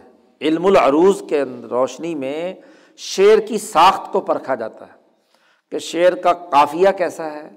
وزن کیا ہے؟ وزن کے مطابق ہے یا وزن کے بغیر؟ پھر کس بہر میں ہے؟ یہ اصطلاحات ہیں۔ تو جیسے ایک باذوق آدمی ویسے ہی شعر اچھا سنے تو اس کے دل میں ایک خاص کیفیت ہوتی ہے اور واہ واہ کے ڈونگرے برساتا ہے۔ لیکن اگر اسے علم عروض بھی آتا ہو، علم بھی آتا ہو، جس میں شعر کو پرکھا جاتا ہے، تو اس کی لذت اور اس کی بصیرت کی حالت کیا ہوتی ہے؟ اس لیے جب کوئی شاعر اپنا کلام پڑھ رہا ہوتا ہے، تو جو اس علم کے ماہرین اسٹیج پر بیٹھے ہوئے دیگر شعراء ہوتے ہیں، وہ جب کوئی پھڑکتا ہوا شعر آتا ہے تو پھر واہ واہ کہ کیا، کس باہر میں کس قافیے اور کس وزن کے ساتھ چوٹ لگائی ہے؟ یا جیسے شاہ صاحب نے کہا کہ جو حکمہ اور فلاسفر اپنے دلائل دیتے ہیں، تو ان دلائل کا بھی ایک علمی نظام ہے، جس کو علم منطق یا لاجک کہا جاتا ہے۔ تو وہ اس کا پورا ایک مستقل علم ہے۔ جو آدمی اس علم پر عبور رکھتا ہے، وہ حکمہ اور فلاسفر جو ہیں، ان کے جملوں اور ان کے جتنے بھی دلائل ہیں، ان کو بہت اچھے طریقے سے کیا ہے۔ سمجھ لیتا ہے۔ یا جیسے کوئی گرامر پر عبور رکھتا ہے، تو وہ ہر زبان کی جو گرامر جانتا ہے، وہ اس زبان کی ہاں جی ساخت اور جملوں کی ترکیب پر بحث کر کے بتلا سکتا ہے کہ یہ جملہ گرامر کے مطابق ہے اور یہ نہیں ہے۔ ایسے ہی جیسے فقہی قوانین اور ضابطوں پر جو اصول فقہ پر عبور رکھتا ہے، وہ بتلا دیتا ہے کہ یہ حکم صحیح ہے یا غلط ہے۔ یا یہ جو قانون اور ذیلی ضمنی قانون بنا بیان کیا گیا ہے، یہ آئینی فریم ورک کے مطابق ہے یا اس سے متصادم ہے؟ تو ایک تو اس علم سے انسان کو اس شریعت کے احکامات یا اس دین جس کو اس نے قبول کیا ہوا ہے، اس پر وہ صاحب بصیرت بن کر عمل کرتا ہے، محض اندھا مقلد ہو کر اس کو نہیں مان رہا ایک شاہ صاحب نے کہا دوسرا فائدہ اس کا یہ بھی ہوتا ہے وہ بھی یا امن و من یقون کا ہاتھ بھی لئی لن او کا غا اسی سیلن اس علم کے حاصل ہونے کے نتیجے میں وہ محفوظ ہو جاتا ہے، غیر شعوری بات یا گفتگو میں مبتلا ہونے سے۔ جو اس علم و فن کے مطابق نہیں ہے، اس کو وہ چھوڑ کر اپنا وقت فضول چیزوں میں ضائع نہیں کرتا۔ تجربات میں سارے وقت نہیں گزار دیتا۔ یا شاہ صاحب نے ایک مثال دی ہے کہ جیسے رات کو لکڑیاں چننے والا، عربوں میں یہ ضرب المثل ہے ہاتھ بلیل پرانے زمانے میں لکڑیاں جلا کر آگ سے اپنا توانائی اور ہنڈیا ونڈیا پکاتے تھے۔ آپ جانتے ہیں کہ لکڑیاں اگر خشک ہوں، سوکھی ہوئی ہوں، تو جلدی آگ جل جاتی ہے، دھواں شواں نہیں ہوتا، زیادہ مصیبت نہیں، کاٹنی پڑتی۔ لیکن اگر لکڑیاں گیلی ہوں تو ان کو سلگانے اور آگ جلانے اور پھر اس کے ساتھ ساتھ دھوئیں کے اندر مبتلا ہونے کا ایک طویل سلسلہ شروع ہو جاتا ہے۔ تو جو آدمی دن کی روشنی میں لکڑیاں چنے گا، تو وہ خشک لکڑیاں لے کر آئے گا۔ اور جو رات کے اندھیرے میں جا کر جو بھی لکڑی ملی اس کو پکڑ لے گا۔ تو وہ کیا ہے، ایک تو یہ کہ صحیح اور غلط کا پتہ نہیں چلے گا۔ اور دوسرا یہ بھی امکان ہے کہ کسی سانپ کو لکڑی سمجھ کر ہاتھ مار دے اور پھر کیا نقصان اٹھائے۔ تو اس کو کہتے ہیں عربی زبان میں ہاں جی رات کو لکڑیاں چننے والا۔ تو آدمی جب یہ علم و شعور یا علم اسرار الدین حاصل کر لیتا ہے، تو پھر دین کے نام پر ہاں جی ادھر ادھر کی لغ اور فضول باتیں جو ہیں، ان کے اندر اپنا وقت ضائع نہیں کرتا۔ اس اندھیرے میں ٹامک ٹوئیاں مارنے والے کی طرح نہیں ہوتا کہ کبھی ادھر سے اور کبھی ادھر سے۔ او کا غا اسی سیلن، جیسے سیلاب کے اندر پانی بہتا ہوا آ رہا ہے، اس میں آدمی غوطہ لگائے۔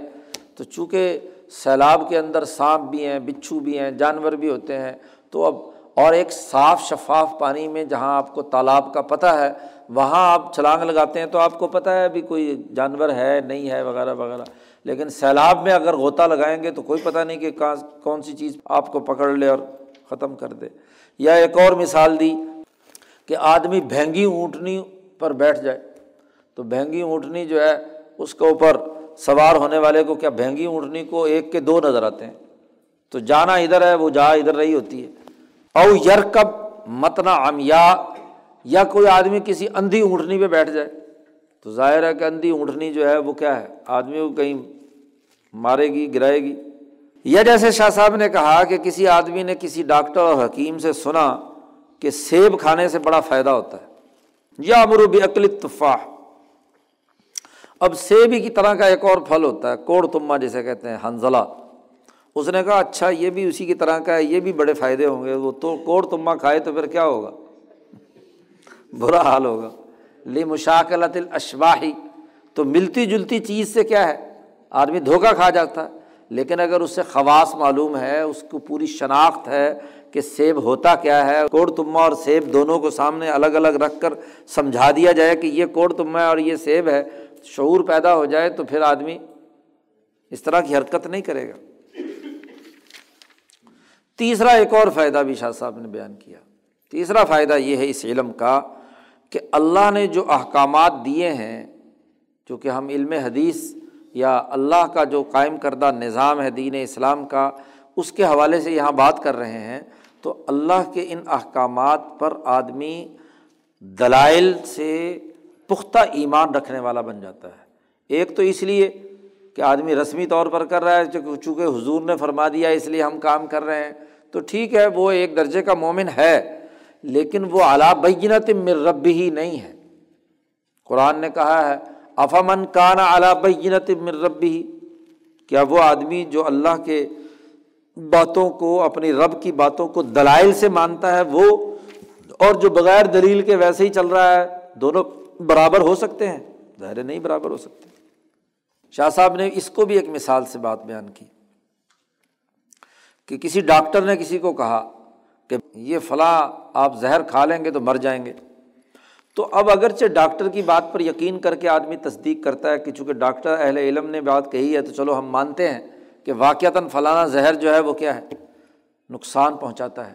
لیکن کیوں نقصان پہنچاتا ہے؟ اگر آپ نے اس کی مزید تحقیق کی تو شاہ صاحب نے کہا کہ جب کسی آدمی نے مزید اس کی دلیل معلوم کر کے سمجھ لیا کہ زہر انسانی جسم میں جاتا ہے تو کیا کام کرتا ہے؟ تو شاہ صاحب نے کہا کہ وہ کام کیا کرتا ہے؟ کہ ان حرارت ہو و یبوست ہو مفرتان انسانی جسم میں حرارت کا ایک پیمانہ ہے۔ جی انسانی جسم میں حرارت غریزی یا حرارت جو ہے ہاں جی ہم نے درجۂ حرارت معلوم کرتے ہیں تو کیا درجہ حرارت ہے؟ ساڑھے اٹھانوے۔ ہم نے کہا کہ یہ حرارت۔ ہے اور انسانی جسم میں خشکی کا بھی ایک پیمانہ ہے۔ اس سے زیادہ خشکی جسم میں ہو یا جلد خشک ہو جائے تو پھٹنا شروع ہو جاتی ہے۔ تو اس کا بھی ایک پیمانہ ہے۔ تو یہ دونوں چیزیں حد سے بڑھ جائیں تو انسان مر جاتا ہے۔ زہر کیا کام کرتا ہے؟ زہر جا کر جسم میں حرارت اور گرمی کی ڈگری بڑھا دیتا ہے۔ جیسے ہی آپ نے زبان پر رکھا تو پسینے چھوٹ جاتے ہیں۔ ہاں جی زہر کے نتیجے میں۔ اور وہ انسانی جسم کے اندر دو چیزیں اضافہ کر دیتا ہے۔ حرارت اعلیٰ ترین درجے کی، گرمی۔ اور اسی کے ساتھ ساتھ کیا ہے؟ خشکی۔ جس کی وجہ سے اندرونی جتنی بھی رگیں ہیں وہ کیا پھٹتی ہیں۔ جب دماغ کی رگیں پھٹیں ہاں جی باقی چیزیں پھٹی تو پھٹتے ہی کیا ہے؟ آدمی فارغ ہو جاتا ہے۔ تو اب جب یہ اس کو حقیقت معلوم ہوئی، تو اس سے ڈاکٹر کی بات پر جیسے ویسے اندھا اعتماد تھا پہلے تو، کہ ڈاکٹر نے بات کہی ہے، اب اس کو خود بھی سمجھ میں آ گیا کہ انسانی مزاج سے جو متصادم عمل ایک خاص حد سے زیادہ چلا جائے، تو وہ کیا ہے؟ انسان کو تباہ و برباد کر دیتا ہے۔ ایسے ہی نبی اکرم صلی اللہ علیہ وسلم نے جو نماز پڑھنے کا حکم دیا، روزہ کر رکھنے کا حکم دیا، نکاح کا حکم دیا، پورا تولنے، پورا ناپنے کا حکم دیا، تو ہم نبی پر اعتماد رکھتے ہوئے ضرور اس پر ایمان رکھتے ہیں کہ آپ نے جو فرمایا ہے، یقیناً وہ انسان کے لیے فائدہ ہی ہوگا۔ لیکن ایک تو یہ فائدہ اور ایمان کی کیفیت ہے۔ اور ایک ایمان کی کیفیت یہ ہے کہ یہ جو عمل دیا گیا ہے، اس کے پیچھے حکمت اور اس کی خاصیت، اس کے اثرات و نتائج وہ یہ یہ ہیں، تو آدمی مومن اعلیٰ بینت مر ربی ہی وہ مومن بنتا ہے اللہ کے دلائل کو سمجھ کر۔ تو تین فائدے بیان کر دیے اور ایک اس علم کی تعریف بیان کر دی۔ شاہ صاحب نے سب سے پہلے اپنی کتاب کا بنیادی تعارف کراتے ہوئے یہ جس علم میں کتاب ہے، اس علم کو واضح کیا ہے۔ تو اس علم کی یہ تعریف ہمارے پیش نظر رہنی چاہیے کہ علم اسرار الدین نام ہے ہاں جی اگر عربی میں یاد ہو جائے تو بہت اچھی بات ہے، نہیں تو کم از کم ترجمہ اور مفہوم تو سمجھ میں آ جانا چاہیے کہ اس علم اسرار الدین کے دائرے میں دو بنیادی چیزیں ہیں۔ احکامات کسی بھی اتھارٹی کی طرف سے جو جاری ہوئے ہیں، کیونکہ نظام بغیر اتھارٹی کے نہیں ہوتا۔ کوئی نہ کوئی اتھارٹی بالائی، نظم و نسق چلانے والی اتھارٹی ہوتی ہے اس نے احکامات یا حکم جاری کیے ہیں۔ تو ان احکامات اور جو انسانوں کے جسم سے صادر ہونے والے اعمال ہیں، تو ان دونوں کا بیک وقت مطالعہ کر کے ہاں جی ان کی حکمتیں اور دلائل معلوم کرنا اور اعمال کی خاصیتیں اور ان کے بنیادی نکات واضح کرنا کہ عمل پیدا کیسے ہوتا ہے، اثرات کیا رکھتا ہے، نتائج کیا دیتا ہے۔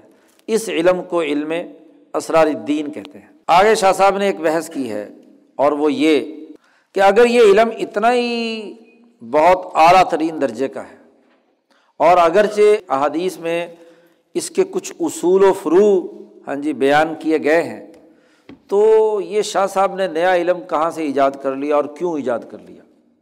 جب ایک ہزار سال تک کسی نے اس علم کو بطور علم کے استعمال نہیں کیا، تو اب شاہ ولی اللہ صاحب کو کیا ضرورت پیش آ گئی کہ وہ جناب یہ علم جی اس کو بیان کریں؟ تو شاہ صاحب نے اس کی وجہ بیان کی ہے۔ شاہ صاحب کہتے ہیں وہ و ان اسبتا احاد النبی فرو آہو و اصول یہ علم۔ اگرچہ نبی اکرم صلی اللہ علیہ وسلم کی احادیث اس علم کے اصول بھی اور اس کی جو جزیات اور ذیلی اور فری نظام ہے، اس کو بھی اگرچہ احادیث سے یہ ثابت شدہ ہے۔ اور صحابہ اور تابعین کے اقوال اور آثار بھی اس کے اجمال اور تفصیل بیان کرتے ہیں۔ اور یہ بات بھی درست ہے کہ جتنے مجتہدین علماء ربانیین گزرے ہیں، انہوں نے بھی ہر شرع باب یا حکم کی مسلطیں بیان کی ہیں، حکمتیں بیان کی ہیں۔ ایسے ہی بڑے بڑے محققین نے اس حوالے سے بڑے اہم جملے بھی تحریر فرمائے ہیں۔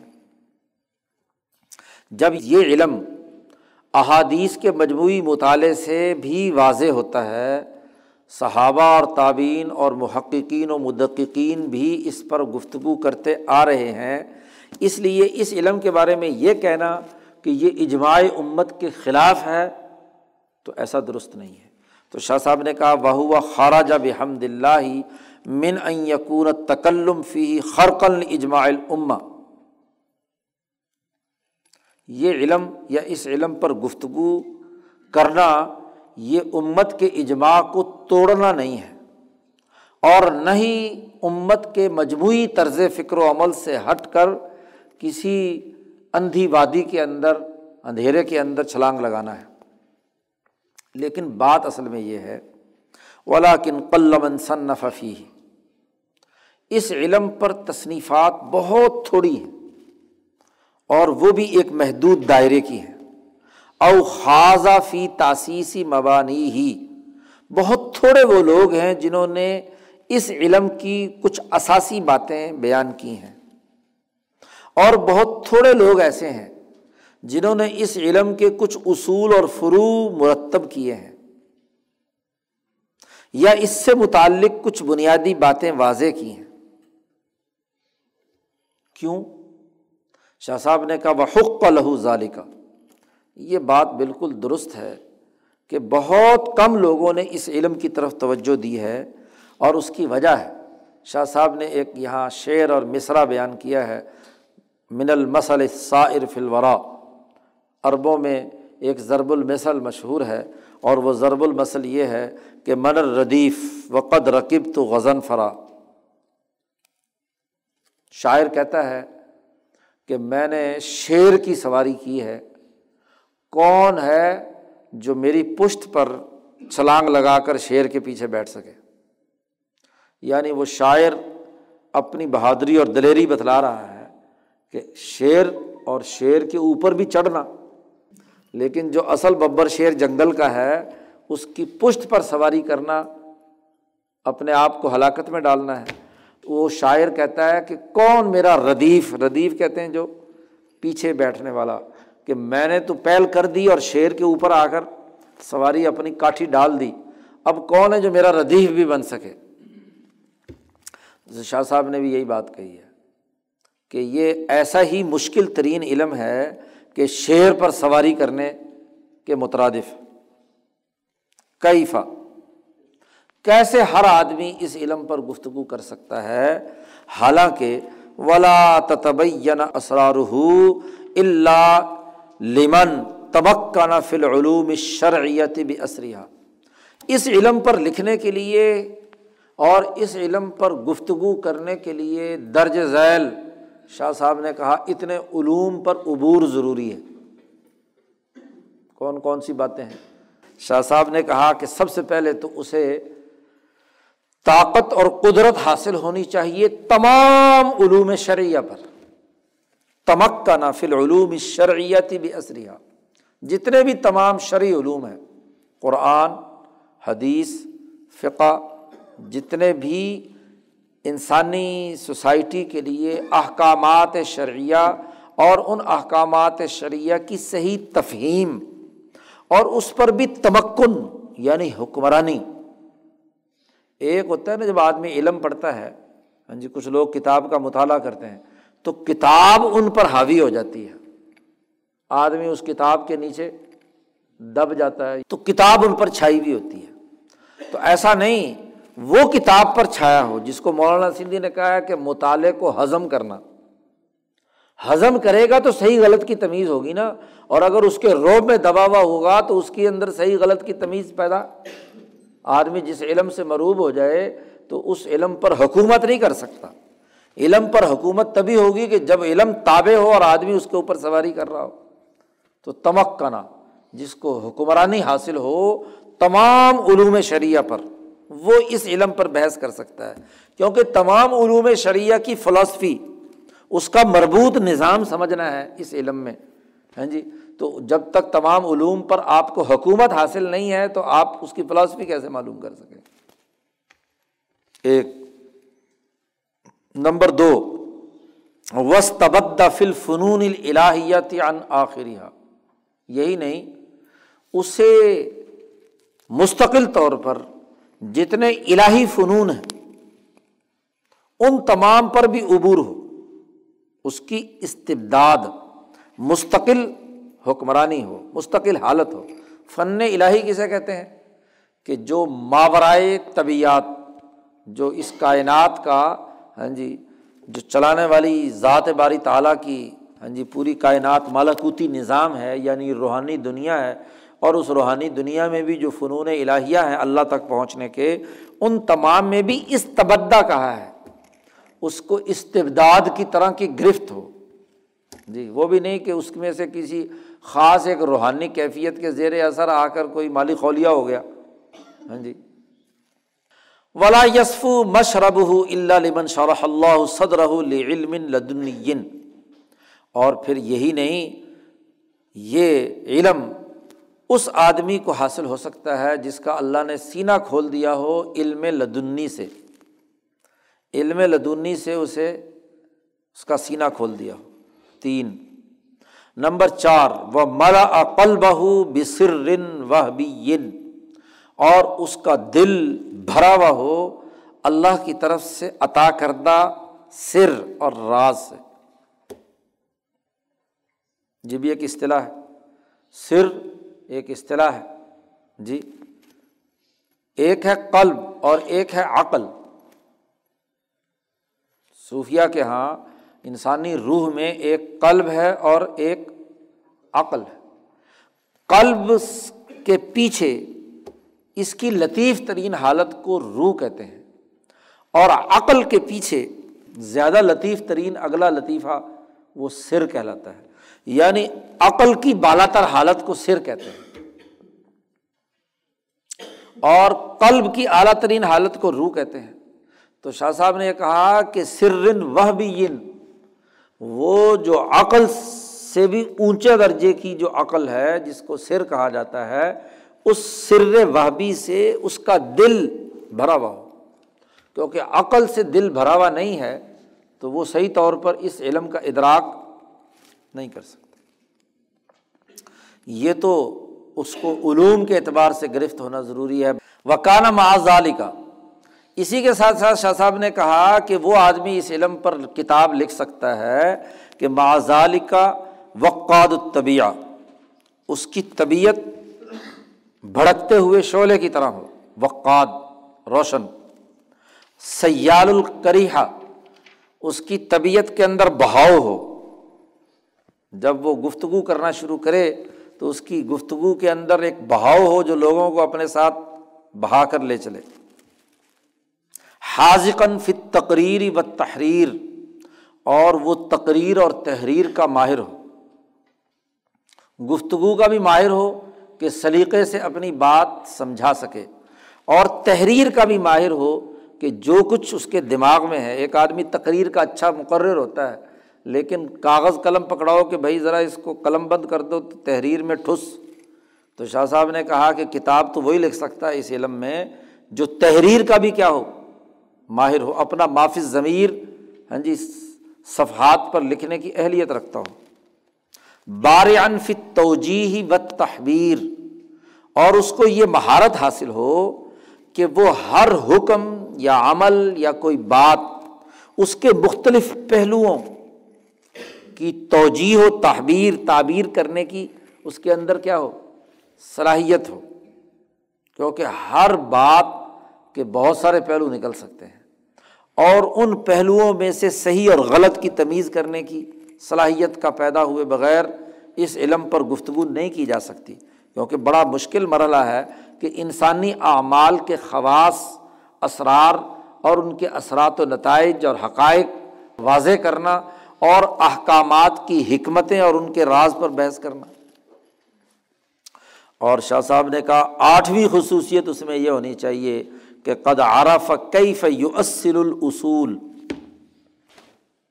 چونکہ اسے پورے انسانی زندگی کے جملہ پہلوؤں کے بنیادی اثاثی اصول مرتب کرنے ہیں، تو اسے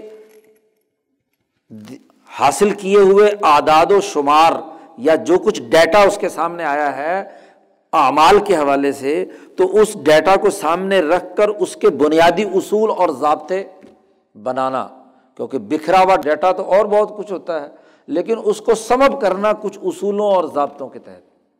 یا جیسے ایک جج کے سامنے بہت سارے مواد آتا ہے، تو ان تمام کا جائزہ لے کر بنیادی اور اصولی فیصلہ لکھنا۔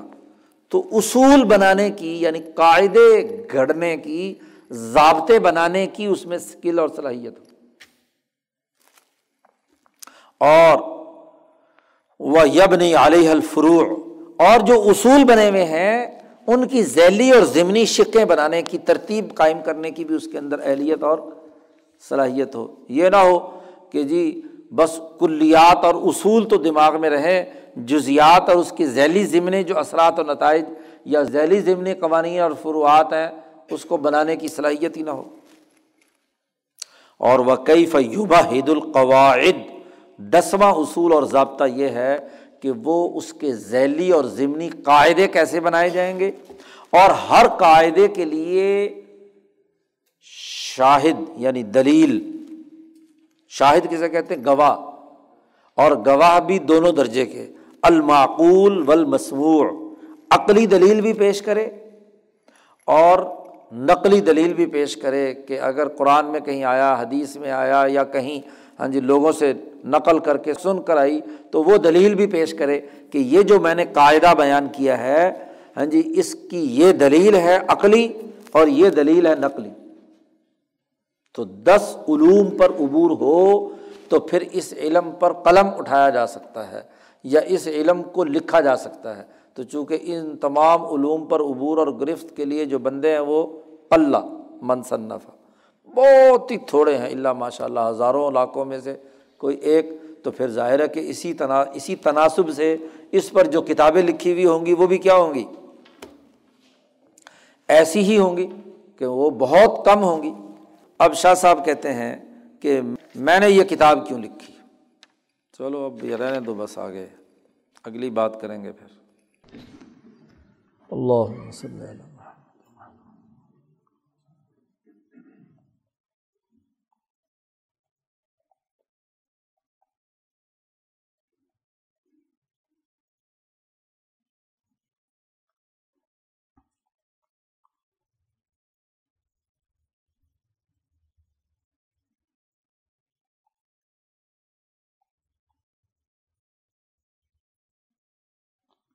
اجمائی